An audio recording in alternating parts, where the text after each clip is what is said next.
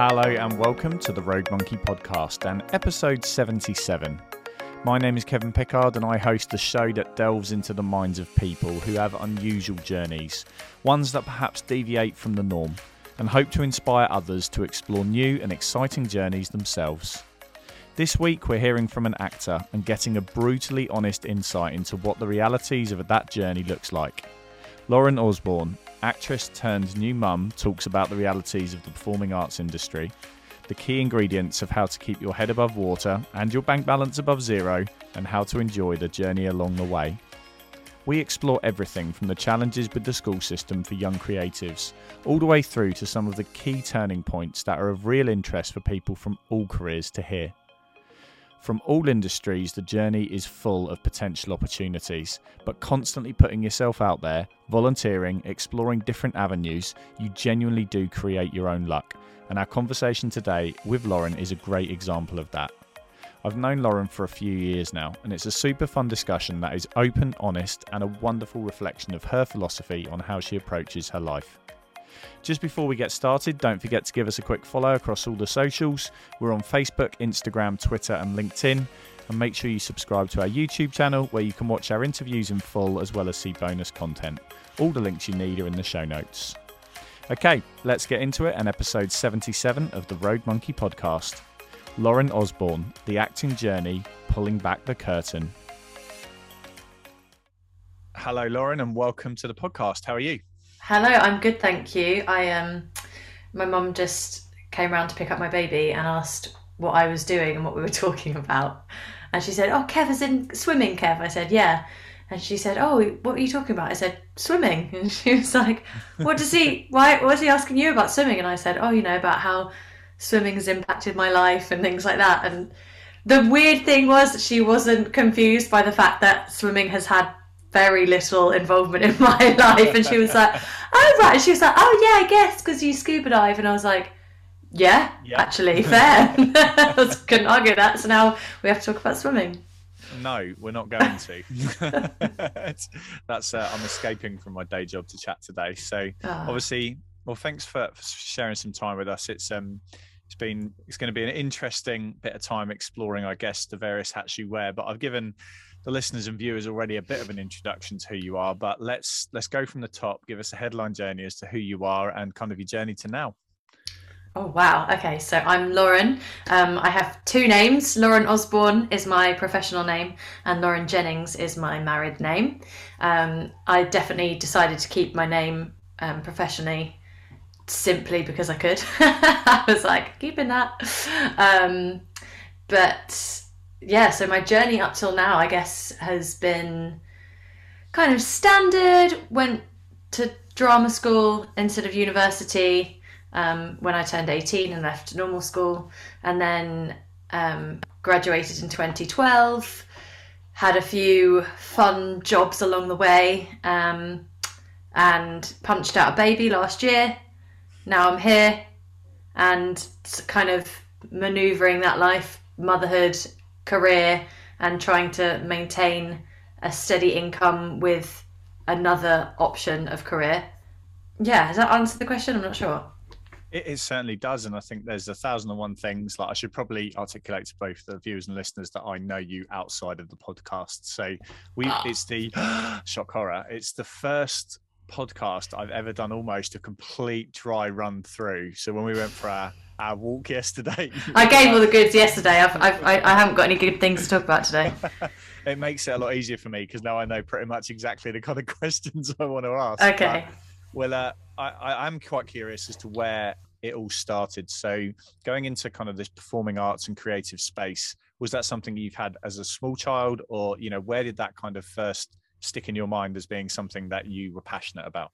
I feel like there has not been a day in my life where I haven't wanted to be a performer in some description. Um, I have a really vague memory of being at nursery, um, the wall outside my nursery, and getting my dad to pretend to be, I don't know, a character with me while we were waiting to go into nursery and it's a it's such a vivid memory of mine Um, and I feel like I, I, knew there and then I was like, yep, I'm going to be an actor. And I feel like Dad and I had a conversation about it. Um, and yeah, it kind of that was it. And my parents would always then take us to see shows and things as surprises, and it kind of fueled the passion. And my nana was um, an English and drama teacher, just in a normal um, school, um, and so she was enthusiastic about my passion for it as well, and would often sign me up for drama clubs and things in the summer holidays and stuff. And uh, yeah, that's kind of where that took hold. I guess I just always loved being the centre of attention. Uh, I remember being in the car as a kid and we'd always be listening to some sort of musical soundtrack or my mum would be harmonizing with things on the radio and I always used to try and harmonize as well and I was always so as a singer I was always so when you're a kid I think anyway as singers you listen to people with the natural vibrato in their voice the little like bit that wobbles throughout the song and I I remember I used to try and do this, do it with my my body. I'd be like ah, and I I remember having to sit and watch myself in the mirror and train myself out of that and let it my natural vibrato happened, which then took over at whatever age that happened. But I remember my mum being like, "Lauren, you've you've got to stop this if you want it to come. it's gonna come." I was like, "Okay." That was fun. So, at what point do you go from? Because you know, if you ask anyone who's in that kind of creative space when they're you know in their early years primary school even early in secondary school what do you want to do? They might say i you know i want to be a singer or i want to be an actress or whatever it is but actually there's a big difference between saying that and then actually following that for a, a professional part of your life. So mm. at what what point did it go from this is a passion and i fill a lot of my spare time outside of the school doing this to suddenly i'm actually going to try and pursue this for something career wise I mean, I genuinely was trying to pursue it as a career from day dot. Like the second I knew it was something that I could get paid to do, I was trying to do that. Um, so I got, I did an advert when I was seven.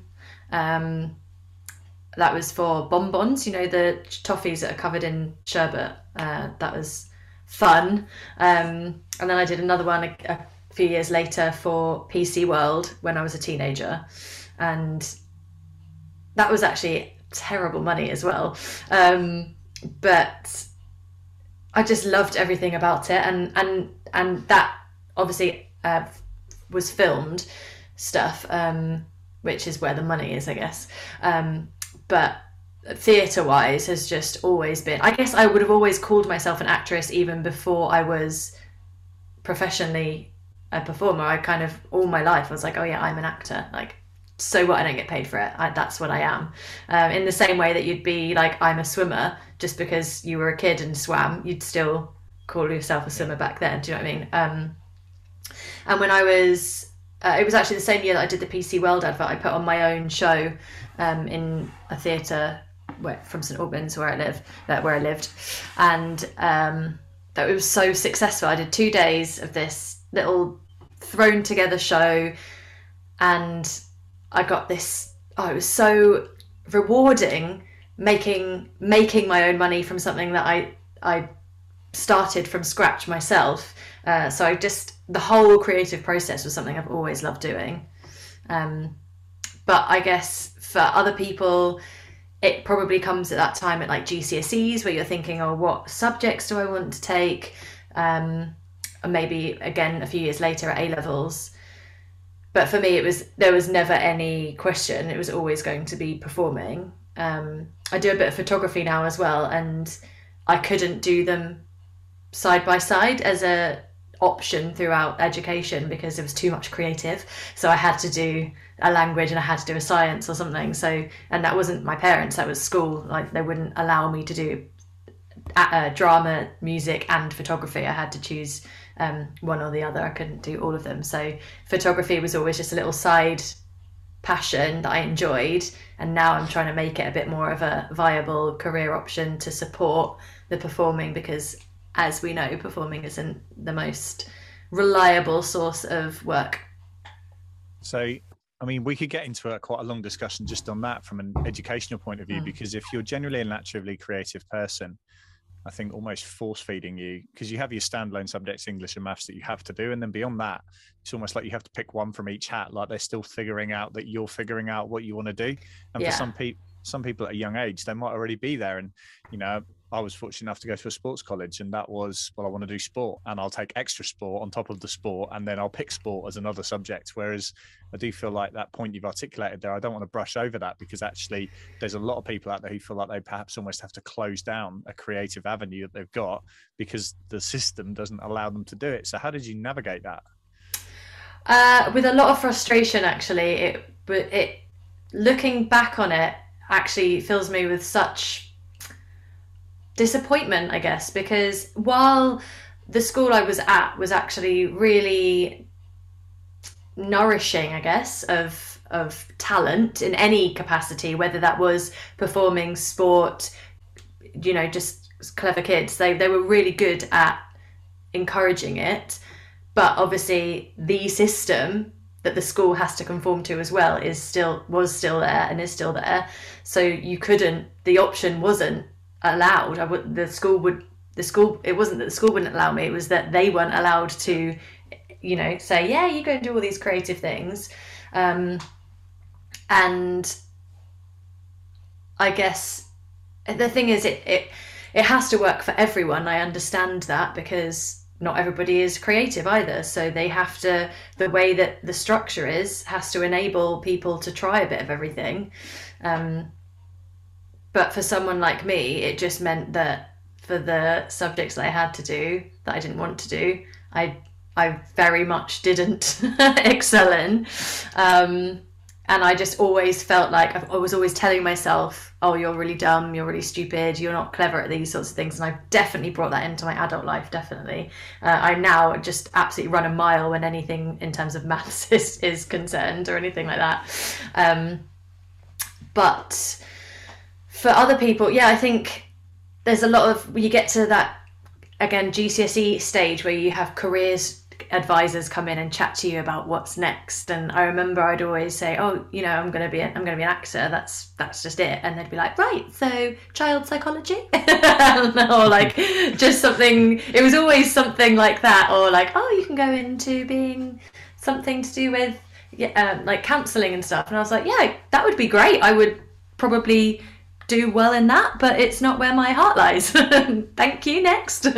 Um, and yeah, so it was just about, I guess, for some people, some, you know, teenagers, children, those kind of conversations could really throw them off their goal, um, thinking, oh, actually, it's not a viable option, etc. I, I think actually, my husband, who's a friend of yours, um, I, feel like he had a conversation with the teacher once where he said, "Oh, I want to be a stuntman." And they were like, "That's not a real job." My brother is a stuntman and doing really well as a stuntman, so it's it's one of those things where you kind of don't real. And even my brother said the other day he didn't realize it was a real job when he was a kid, and actually he's living the life that he would have dreamt he could have li- lived now.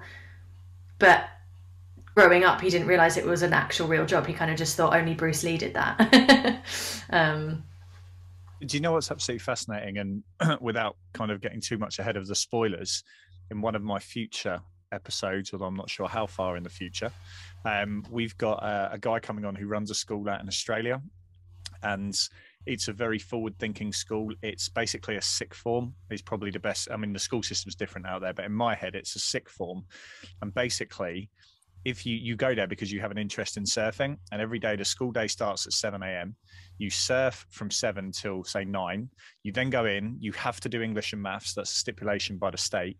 And once you finish English and maths mid to late morning, you then get basically asked, what is the career you think you want to do? And if you want to be a, you know, a marketing director, you go and work in a marketing company, you get experience in that. If you want to be an actor, you go and do that. If you want to do work in a hospital, you go and experience that. So by the time you come out at 18 and then decide on university, you've already had a few years experience of actually what that career could look like and maybe mm. go, that is for me or it's not for me. But I, I, really like that kind of holistic way of developing people because yeah. to be honest, the, the world is so different to what it was when the educational system was structured the way it is now. And if you ask a lot of young people what they want to do, actually, it's something that doesn't tick the right boxes of what the school system is. So I do feel like we've got a lot of square pegs going into round holes at the moment. Mm. Um, so what was So you've got to you've got through your GCSEs. You've you've done the subjects that some you've chosen, some you've been forced to do. What what came next, and how was that transition going into the the next step, if you like, of actually pursuing that career? So that was applying for drama schools, um, which is uh, some of them you apply through UCAS as you would a normal university, and some you apply privately.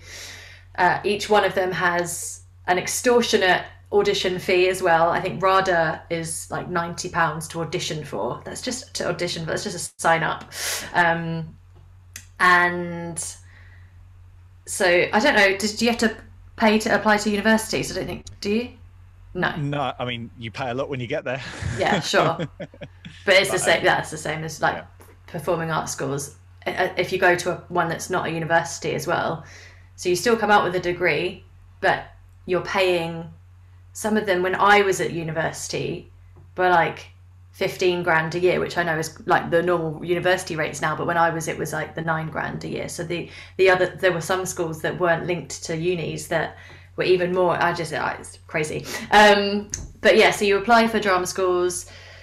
Sometimes you don't even get offered an audition because so many people apply. Um, then you get an audition if you're lucky, go along. Um, usually three times. So you have the first round, second round, third round, um, but usually they're all on different dates as well. Um, and sometimes they could be just a quick in and out thing, and some days, some places where they were like a whole day workshop. Um, and and then yeah, so I got into Central School of Speech and Drama, which is where I ended up going. Um, and I only auditioned for four places, I think. Um, that was actually the only place I got into. Um, and yeah, kind of just went from there. Had three years training doing acting um, and musical theatre. And then in your final year, you do showcases for agents and you go off and become rich and famous. Um, but in my final year of um, drama school, I tore a vocal fold, which is your your vocal cords. Um, I'd torn one, which I guess was a combination of probably partying too much and alongside performing all the time at school and things, um, using my voice way too much when it was tired and just stretching it beyond its um, capabilities. And I, I hadn't known that I'd done the damage, so it healed incorrectly. So I had to then have um, laser surgery on it to remove the scar tissue and then I had to be mute for two weeks. So that was all in my third year of drama school, which kind of um, massively disrupted my time in that last year, which was a bit of a shame, but I still did well and had a good time. Um, but yeah, then graduated in 2012, like I said earlier, and yeah, that's kind of that's how it goes, I guess, for the generic path into performing the from education if you you know if you haven't come from a family where there's links to the industry or if you haven't been a lucky person to have landed a, a decent role without training which some people do. So let's let's talk next steps then because there's again a huge difference even in any industry going through university and actually looking at all of the the training and learning part of it and then actually walking out the front door and ah now right now i've got to stand on my own two feet if you like and actually make ends meet but actually get these opportunities and yeah. seek out those opportunities so how did you go about that and also for the people that i think see that nice straight line when you're in the careers meeting at 16 and they say yes you do this GCSE this A level then you get your degree and then you walk into this job and that's it and you live happily ever after. Let's talk about what that's actually like. Well from a from a performing world it for me it was just I I so I remember having what an agent meeting with however many agents I spoke to and I was always like I'm never going to do panto don't even think about signing me up for cruises. You come out and you think, oh my gosh, who would take Coronation Street? That is just so beneath me. I'm going to work for the Royal Shakespeare Company and for the National, and then I'm going to get a film directed by Kenneth Branagh. Um, and that I genuinely do believe we all came out thinking a little bit like that was how it worked. Um, and it's definitely not that. It's very much you get a job working front of house in a theatre and selling ice creams, and you meet people there. Loads of people I met through front of house work, even, and some you know, the big West End people, like the one one week they're working in a West End show, the next week their contract's up and they're back working front of house. Like it is crazy. You can walk in. Well, when I when I graduated, you would walk into a theatre and actually possibly see somebody that you were seeing in a huge show the week before now serving you ice cream. Um, so I guess that was probably a first reality hitter for me when I went and got a job working at Wicked.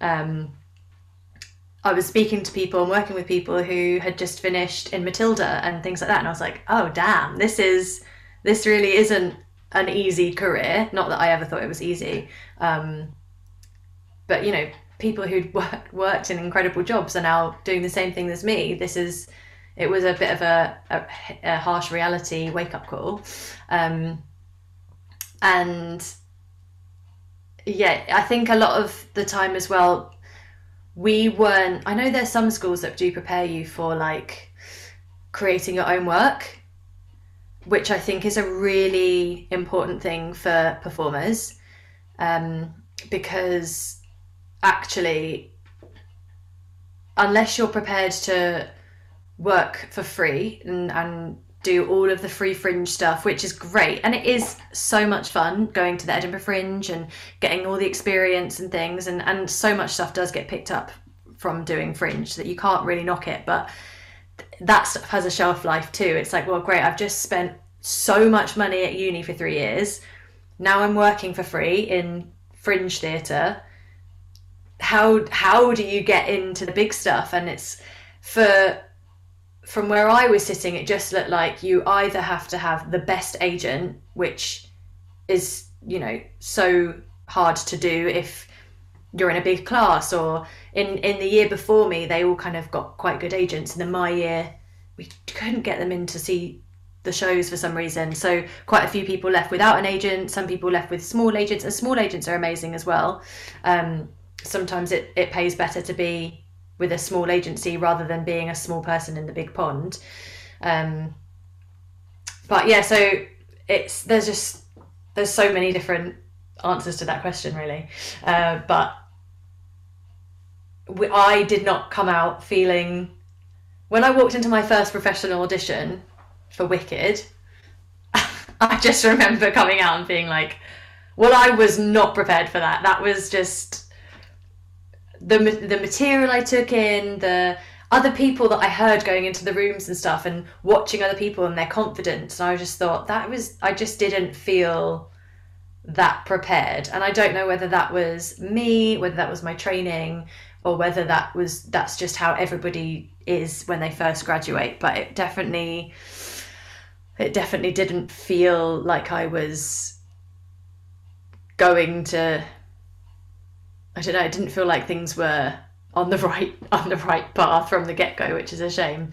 Um, because you come away with a lot of arrogance, I think, leaving drama schools. You kind of go, I've just left the school where Judi Dench trained, so that's who I'm going to become. Um, so yeah, there's a lot of humbling, I guess, about leaving it. Um, yeah, sorry, I'm just rambling now.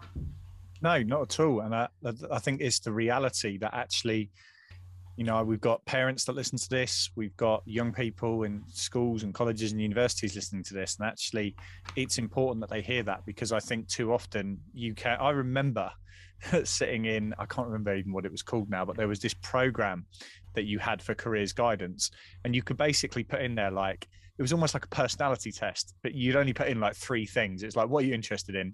Travel, something else, and something else. Do you have a minimum salary salary expectation? Yes, at least fifty thousand pounds. Yeah, exactly. Like, You're going to be a pilot. but am I? am I? I can't see.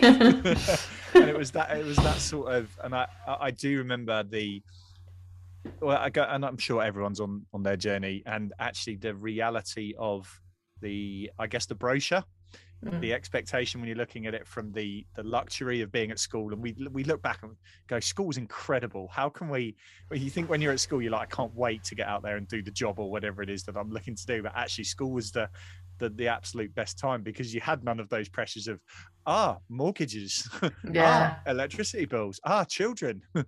You know all of these sorts of things come along. So at what point did you feel like it did start to turn a corner if you like and actually you had those experiences where you thought ah this this was worth it uh so it's always been worth it don't get me wrong. It was just it the you get knocked down a, a few pegs i think. Um when things don't go the way you, you planned them to. But for me, actually, it was when create when I creating your own work actually has been something that's saved me in the industry in a way because it it keeps you creative but it's um it's amazing being able to live off of something that's that you have put all of your hard work into and you're not kind of not piggybacking, but you're not relying on someone else and things like that, which is has been really great. And I, two of my best friends from drama school, we formed a little girl group together, um, and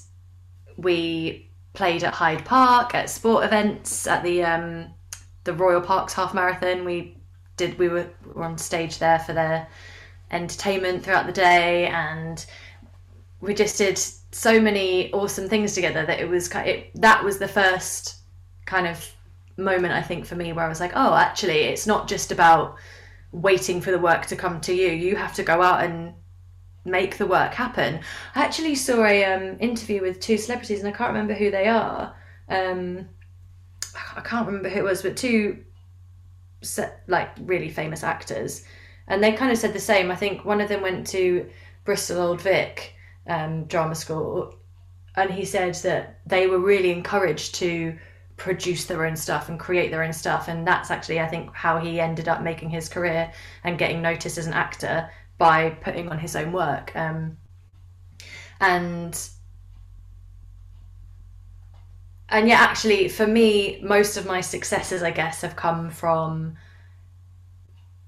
being a nice person and uh, and meeting other people who then go oh actually I've got I've got a job that you might be good for that you might want to do and rather than you know grafting and emailing people all day being like please see me for this job please see me for this job it's a, such a nicer uh, reality when you get offered the you know when someone introduces you to the work.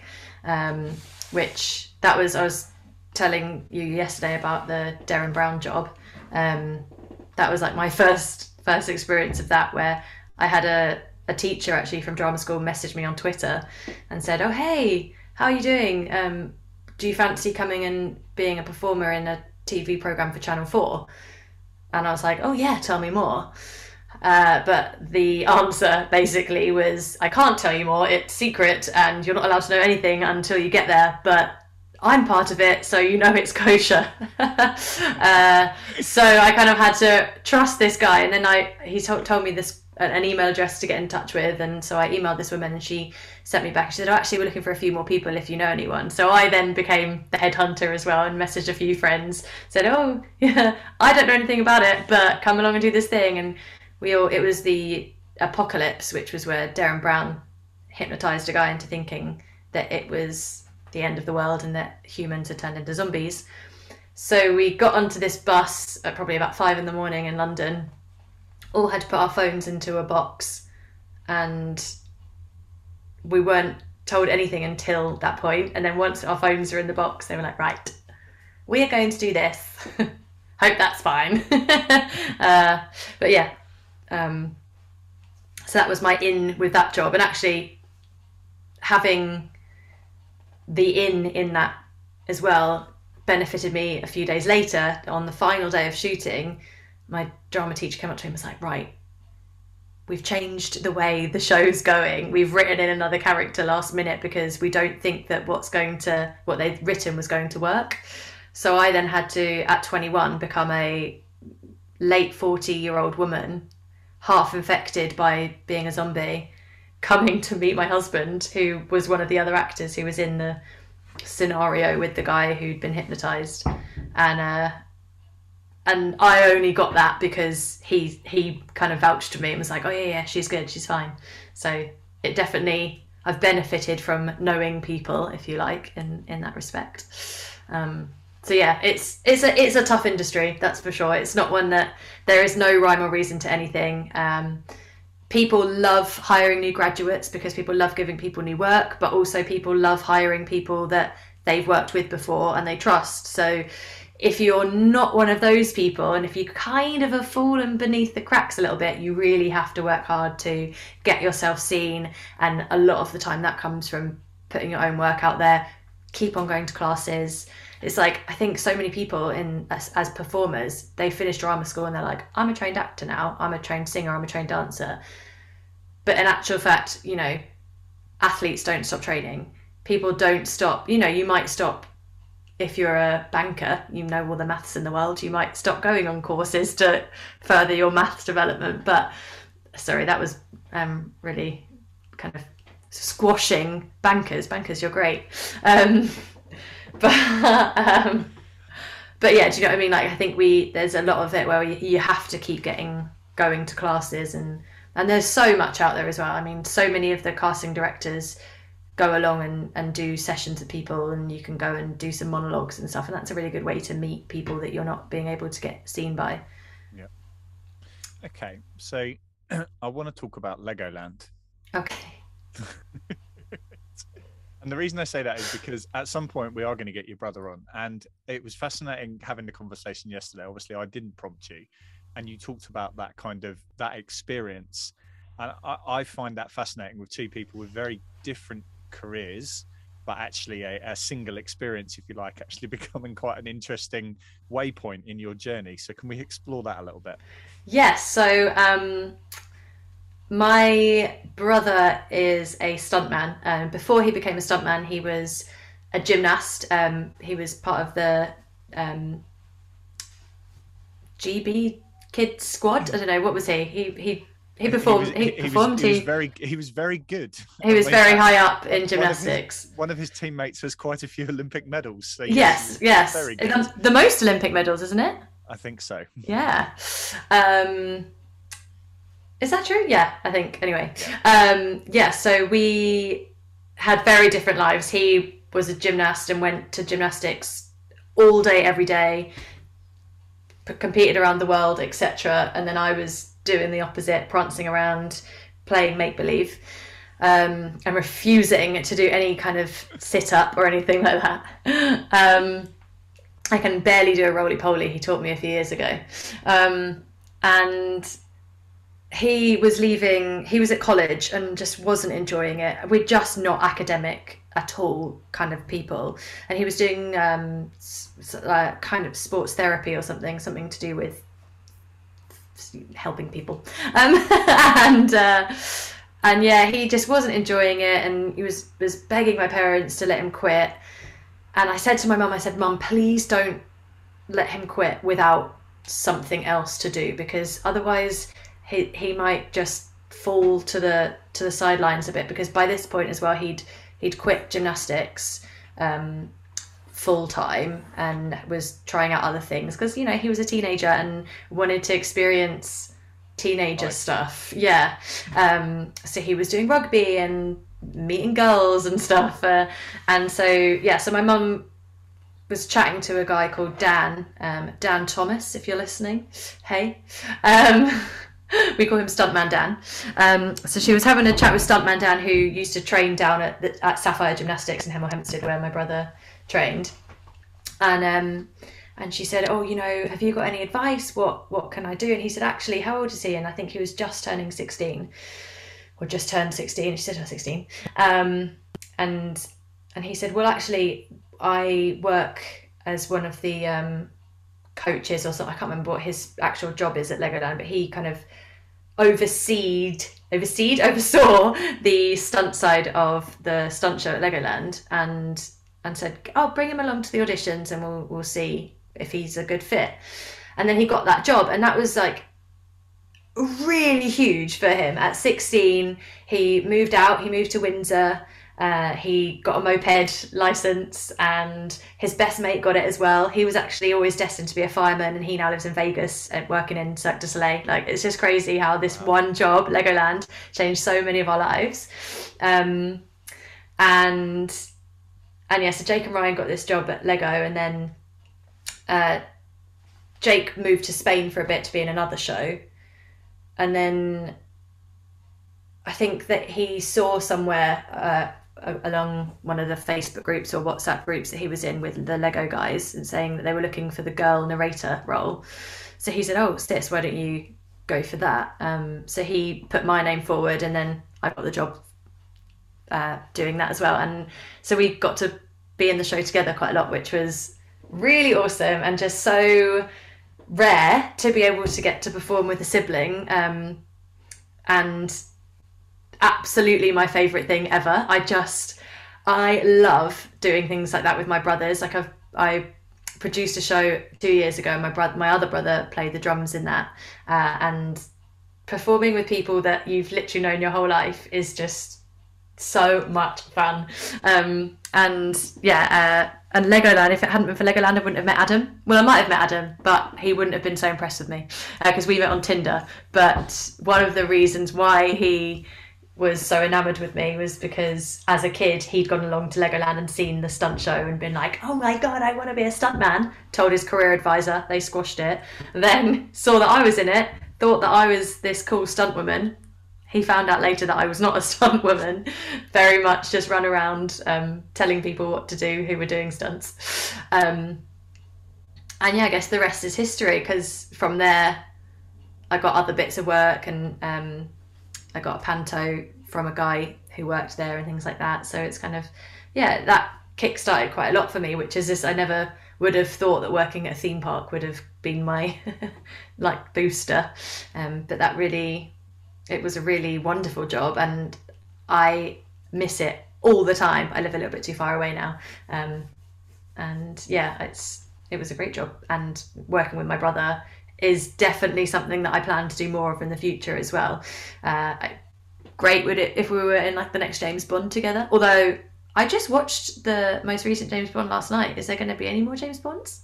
Well, we couldn't Spoiler. say that. Yeah, we wouldn't want to spoil it, but who knows? Who knows? Yeah. So if there is, maybe I could be the next James Bond, and he could be my stuntman. Just saying, that would be cool. That would be really cool. But it's really cool. I actually worked on um, the James Corden Cinderella uh, in 2020. 2020? Um, and the stunt coordinator on that knew my brother. And so it was quite nice being like, oh, my brother. And he was like, oh, yeah, great, Jake. And then actually my brother thinks that it was because of that conversation that he then called him in for another job because it reminded him of my brother, um, which was nice. I feel a bit like, yeah, that's good. um, so I'm I'm a little bit curious now about, I guess that whole overview of the the whole sibling thing, and I say that because it's really really difficult having one kid that goes in one direction one kid that goes in another and if you've got three kids that are all going in different directions from a parent's point of view that's like a real challenge. So now being a parent yourself and let's say a little bit more mature and probably less naive than we all were when we were Absolutely leaving to school um, when you reflect back on that period what was kind of your journey like with your siblings? And i guess again messages for people out there who have got kids or are you know that person trying to find um, a support mechanism because I think when we spoke yesterday, that was one of the things you said was a huge factor in your journey was the support that you guys yeah. got. I think I, I I think it's with anything to be honest, like any walk of life, even sorry, but breastfeeding, you cannot you it's just so hard to do things successfully if you haven't got support. Um just to throw that one in there as a whole other topic that we can talk about another day.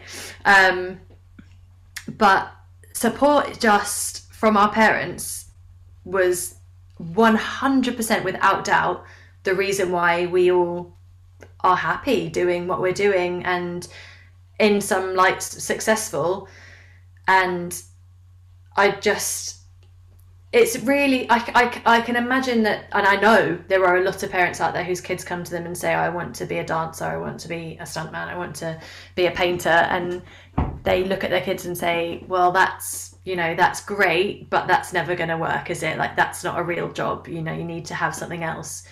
And while that you know it's it can be true it is you know you do need other skills because as a stuntman if you get injured that's your career done you have to have other things that you can put your hand to so absolutely encourage your children to not put all their eggs in one basket, but don't discourage their passion because what's the point? What is the point if you don't enjoy what you're doing? And I know there's so many people out there who don't know what they want to do. And I've always been quite envious of those people, the people who just are happy with a nine to five and saving up for a holiday every quarter and just going home on a Friday and not thinking about work until Monday I'm I just would love to be like that, but I'm not wired that way. Um, and for people like me who aren't, you know, aren't happy with the nine to five and and don't enjoy the normal stuff, um, it needs to be supported and it needs to be nurtured. And the the fear that the parents have can really manifest itself into something much bigger in the kid for the kids like it can really ruin and quash dreams which no parent wants to do but equally they don't want to build their kids up for you know failure in life because it, it is hard so it's it's a really it's it is a hard line to walk because there's part of me that sometimes goes to my parents why did you encourage this career it's such a burden um, but Lauren of the past would not have stood for them getting in my way. I would have hated my parents if they had. And luckily, we have such an amazing relationship. And the same with my brothers. And that literally does come from the fact that my parents, for well, 20 odd years, have given up their time to drive Jake to Huntingdon every two weeks for gymnastics competitions, drive him to Hemel Hempstead every single day after school for gymnastics club. And we used to house um, exchange gymnasts from Slovenia and other countries. And then at the same time as one of my parents was driving him to Hemel and other countries and flying around the world with him, they were coming to see me in shows and taking me to Amdram and and the expense of that as well is is astronomical. And then when they had a third baby 11 years later who wants to be a drummer they've now built him a shed at the bottom of the garden which all the neighbors absolutely resent them for probably. Um, and my dad every single gig that my brother has he pays for more than the amount of people going's worth of tickets in terms of the family not the whole venue. But every time he'll just flat out buy like 10 tickets because that's a prerequisite to getting gigs for some bands. They have to prove that they can get a certain amount of people through the door. My dad's always like, "Yeah, great. Let's let's we have to do that." Um, and for those people who aren't as fortunate, because you know, I have to acknowledge there that our privilege of my parents being able to pay for those things because actually they were all really like drama, especially the performing world is so expensive. Um, but there's so much out there that you don't realize there's bursaries which i never knew about really until i kind of it was till it was a bit too late um, until i was having to pay for surgery. Um, and there's bursary and there's also like people love to support kids doing things that they love doing. So bring and buy sales or like bake sales or like i did putting on your own shows as a kid and doing sponsored things. There are other ways to get around it, which also I think gives the kids an appreciation for how hard you have to work to to get your goals. Um, so you know, while it is great to to just flash the cash and get your kids what they want there and then, actually, it for some people it works so much better to to say, yes, you can absolutely do that. We'll pay half. You pay the other half how can we get the money? Right you can do some car washing or you could you know whatever. Yeah. um so you know I, I totally acknowledge that i am from a very fortunate privileged background. Um but there are you know there there are other avenues as well to pursue if you're not so fortunate. Um but that really does take hard work as well. So i i you know it it's it's a hard one but support, support, support, support. I think that's a really interesting point there because if you if I think back to like the, the sporting advice that I give to a lot of parents and young athletes, is that sometimes you can have all the facilities, the money, the coaches, all of that around you, and that's still not enough. Actually, you know, there's there is an element, like it or not, there's an element of right place, right time. Mm-hmm. Um, you know, if uh, and picking some basic examples, if again, it's probably not public knowledge, but if you if you want to compete for Scotland at this summer's Commonwealth Games, there's a 50% smaller team than if you happen to compete for England because it's a home Commonwealth Games in England and they happen to have more things. Now, if you're, and it's the same with the Olympics in London in 2012, we took the biggest team you can possibly imagine. If you went to the last Olympics, the team's probably 50% of that size. Yeah. Now, you can't plan for those sorts of things to happen. So I think there is an element of luck, but also there's an element of putting yourself out there, like you said, because realistically, if you're, you know, going and doing the front of house work, going out and meeting people, going and volunteering at events, going and doing that, yeah, you, you might get lucky, but actually, if an opportunity appears, you can guarantee you're going to grab it with two hands. Whereas, like you say, people I think in any walk of life often expect to graduate or get the certificate or do whatever line of work they're in, the qualifications, and then the work just comes to them. And it's like it might if you're really lucky, but realistically, it's probably not. Um, so I think that's a really important message to kind of get out mm. there because it doesn't matter whether you want to be an actor or anything else. It's it's not going to just roll to your, your front door without you doing no. anything. It is hard, and and actually, I guess I, I would really uh, encourage people to look outside of their own networks. So go right. You want to be an actor? Okay, great. Not necessarily who do I know who's another actor, but maybe who do I know who's a writer? Who do I know who's a choreographer? Who do because actually unfortunately other actors can't really do that much for each other there's you know i've i've got some friends who are in Hollywood films who, you know, live at home with their girlfriend who's an actress who's teaching kids every Saturday because she can't get a break. And it's like, well, actually, he couldn't get her in. So it's not, it, you know, it, had her boyfriend been a writer, maybe he could have written her a part in something, or maybe, do you know what I mean? So it's, it's, I think from the parents' perspective, if you want to support your children, you want to encourage it, but you don't want to just, you know, tunnel vision them in that direction because you are aware it's not a it's a risky career which it is then then maybe you know like that. So i don't want to be a writer myself at the moment. Sometimes i enjoy it but I, my whole life i've always gone i want to be an actor. Everyone always says to me why don't you write something? Do this do that. And i always used to get really frustrated because i was like i'm not a writer. I'm an actor. I prefer performing the work. I don't want to make it. My my opinion has changed nowadays. But had I had friends who were into writing plays, then actually maybe I could have put their work on and and helped myself along that way. So I think that's just something that's just come to me now. Actually, like have a look outside of that career and see what's linked to it that can actually you can help them at the same time as them helping you and and yeah just make those connections as well rather than just the person you want to be and following them around. It's interesting, and I, I think a lot about.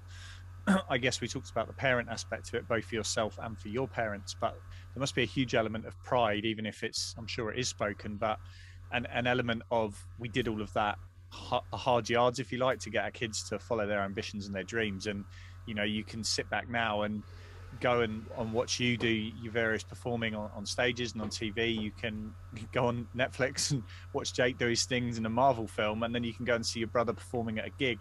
And actually, as a parent, that you just want your kids to be happy and to yeah. sit back. There must be a huge element of pride there, I would imagine.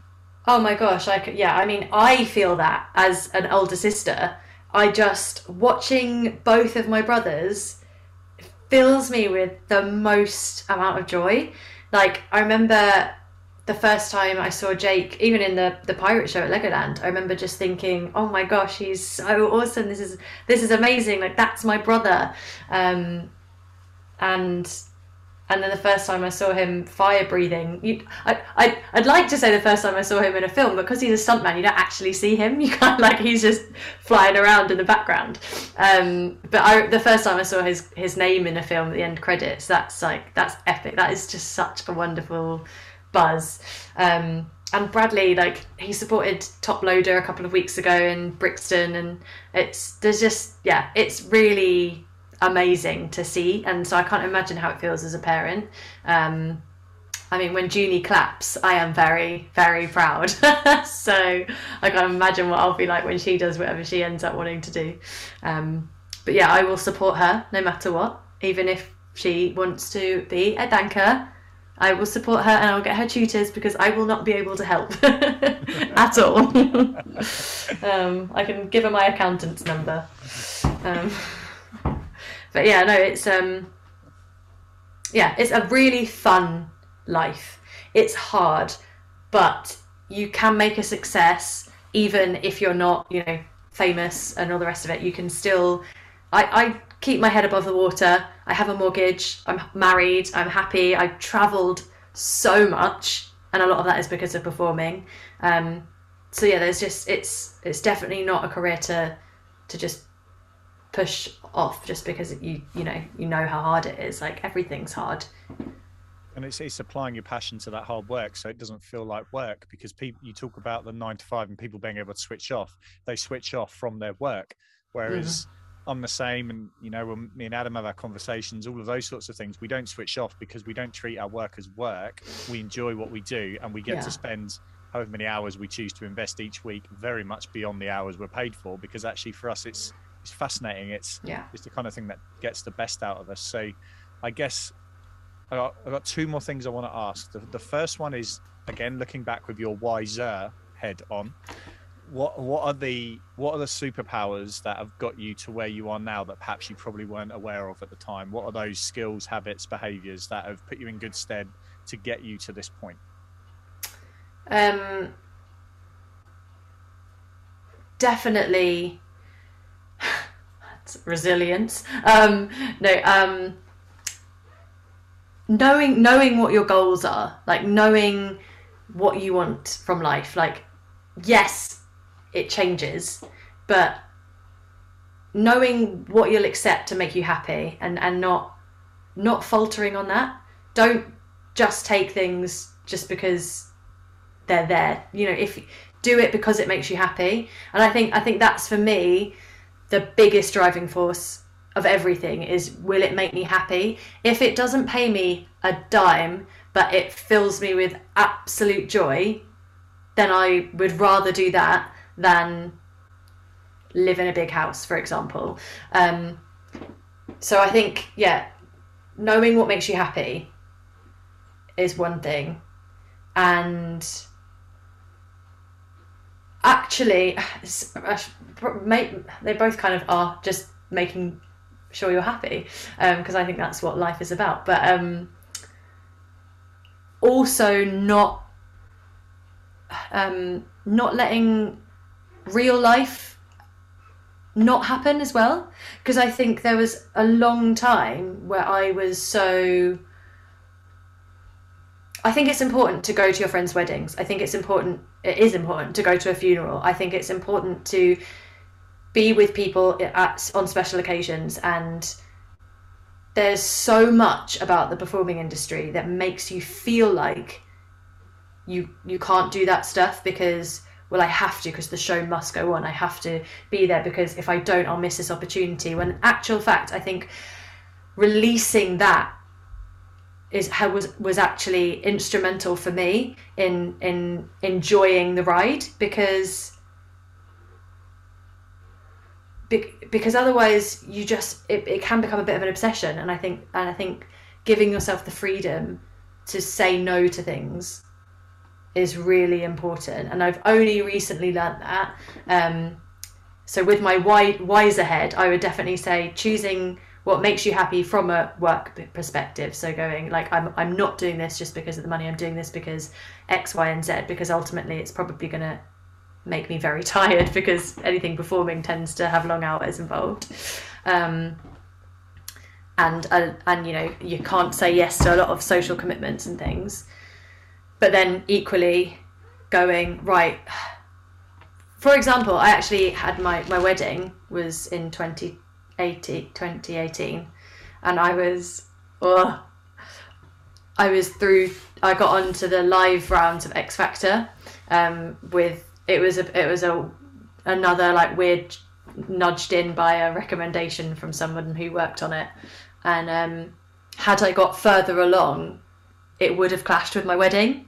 And at the time I was like yeah I mean that's that's just the nature of the business isn't it? Obviously I'm going to take X Factor.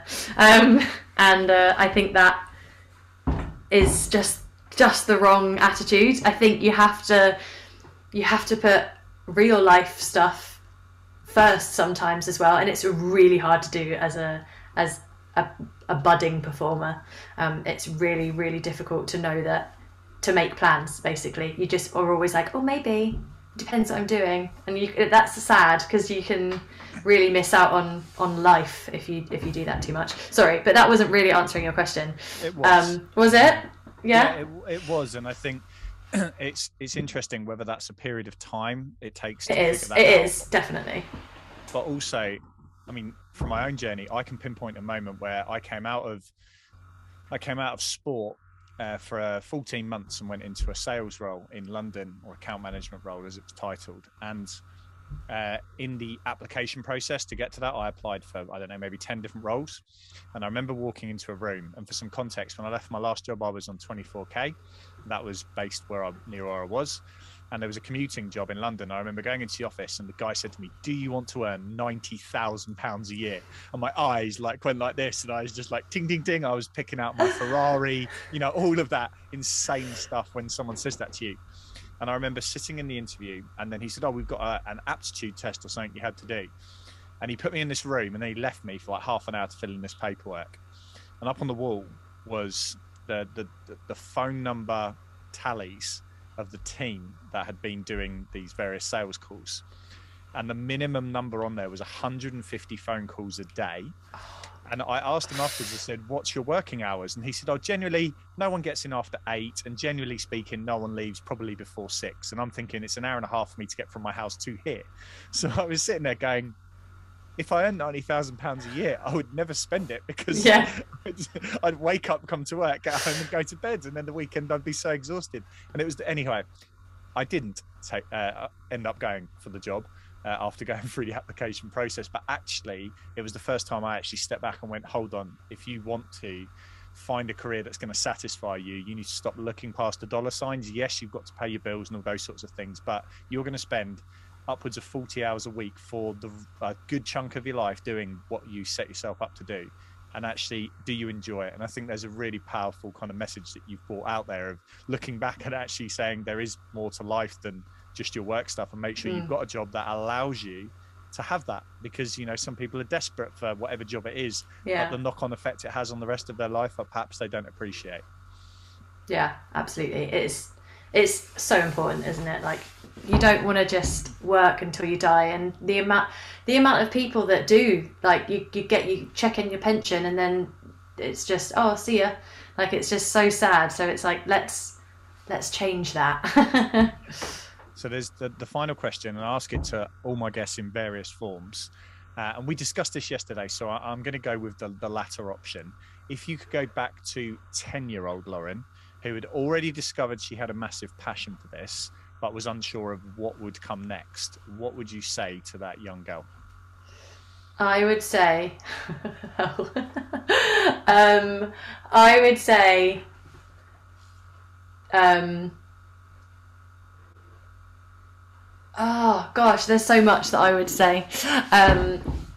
because um, part of me, a lot of what I would say contradicts what I've just said, and and and that was, you know, don't worry about the social side of things. Because as a kid, I was like, as a teenager, I was, I, I definitely got sidelined by boys and friends and all the rest of it, as I think everyone does. And now I'm like, ah, curse you! if you'd tried harder then. Um, no. Um, just take every opportunity and and don't don't be scared of failure. Um, there's there's this one audition that I never went to because it was while I was at drama school and it was for uh, one of the shows to find the next Andrew Lloyd Webber star. Um, and I will always regret not going to that. So if I could say do this one thing, it would have been that. Go to that. Go to that show. Go to that audition. Um, but yeah, I think it would it just just keep working hard. I think I would just always say keep working hard and maybe do a few dance classes because I can't dance, and that has definitely been an Achilles heel of mine. Um, and yeah, I don't, I, I, I don't think I'd do anything particularly different, to be honest. So I feel like I just say keep on going and keep enjoying it. Um, and thank your parents lots. that's a really, uh, that's a very lovely way to pull it together. And I think yeah. I've been woodpeckering you for about a year to kind of get this this together, and I think I'm going to have to go for probably another year to get Adam to come on and do it. But it's it's been really really enjoyable to go through this because I think it's it's I guess unless you've got an experience in that industry, which a lot of people don't, you see the veneer. You might just see the oh I've heard that person on stage, or you watch an X Factor and you just see that linear line and think well that's it so I think for a lot of people who don't understand that industry, it's given them a real, real insight and some very honest reflections. So Lauren, thank you so much for your time. It's been awesome. Thank you. I apologise if I waffled a lot. I do tend to do that. So Kev will probably edit all of my ums and buts out. I'm leaving uh, every single bit in. Oh, good, excellent. Even the bit about my mum thinking this was swimming. Yeah, that, that's how it started, and that's how it's going to finish. oh, love it. Right, well, thank you, Kev, for having me and I look forward to uh, hearing all your other podcasts in the future. Awesome. Thanks, Lauren. Thank you for listening to today's podcast. And don't forget, we've got a back catalogue of content that goes all the way back to January 2020, including fighter pilots, Olympic champions, TV presenters, and inspiring authors. We'd really appreciate it if you can give us a quick rate and review, however, you're joining us today. And if you don't want to miss out on any future episodes, make sure you hit subscribe. Our community update drops once a month, and we've got some great guest content being added, so be sure to sign up for that. And finally, we're all about inspiring and supporting as many people as possible. So if you can share this episode with one person that you think would enjoy it, that would be really, really cool. Thank you again for joining us for another episode of the Rogue Monkey podcast.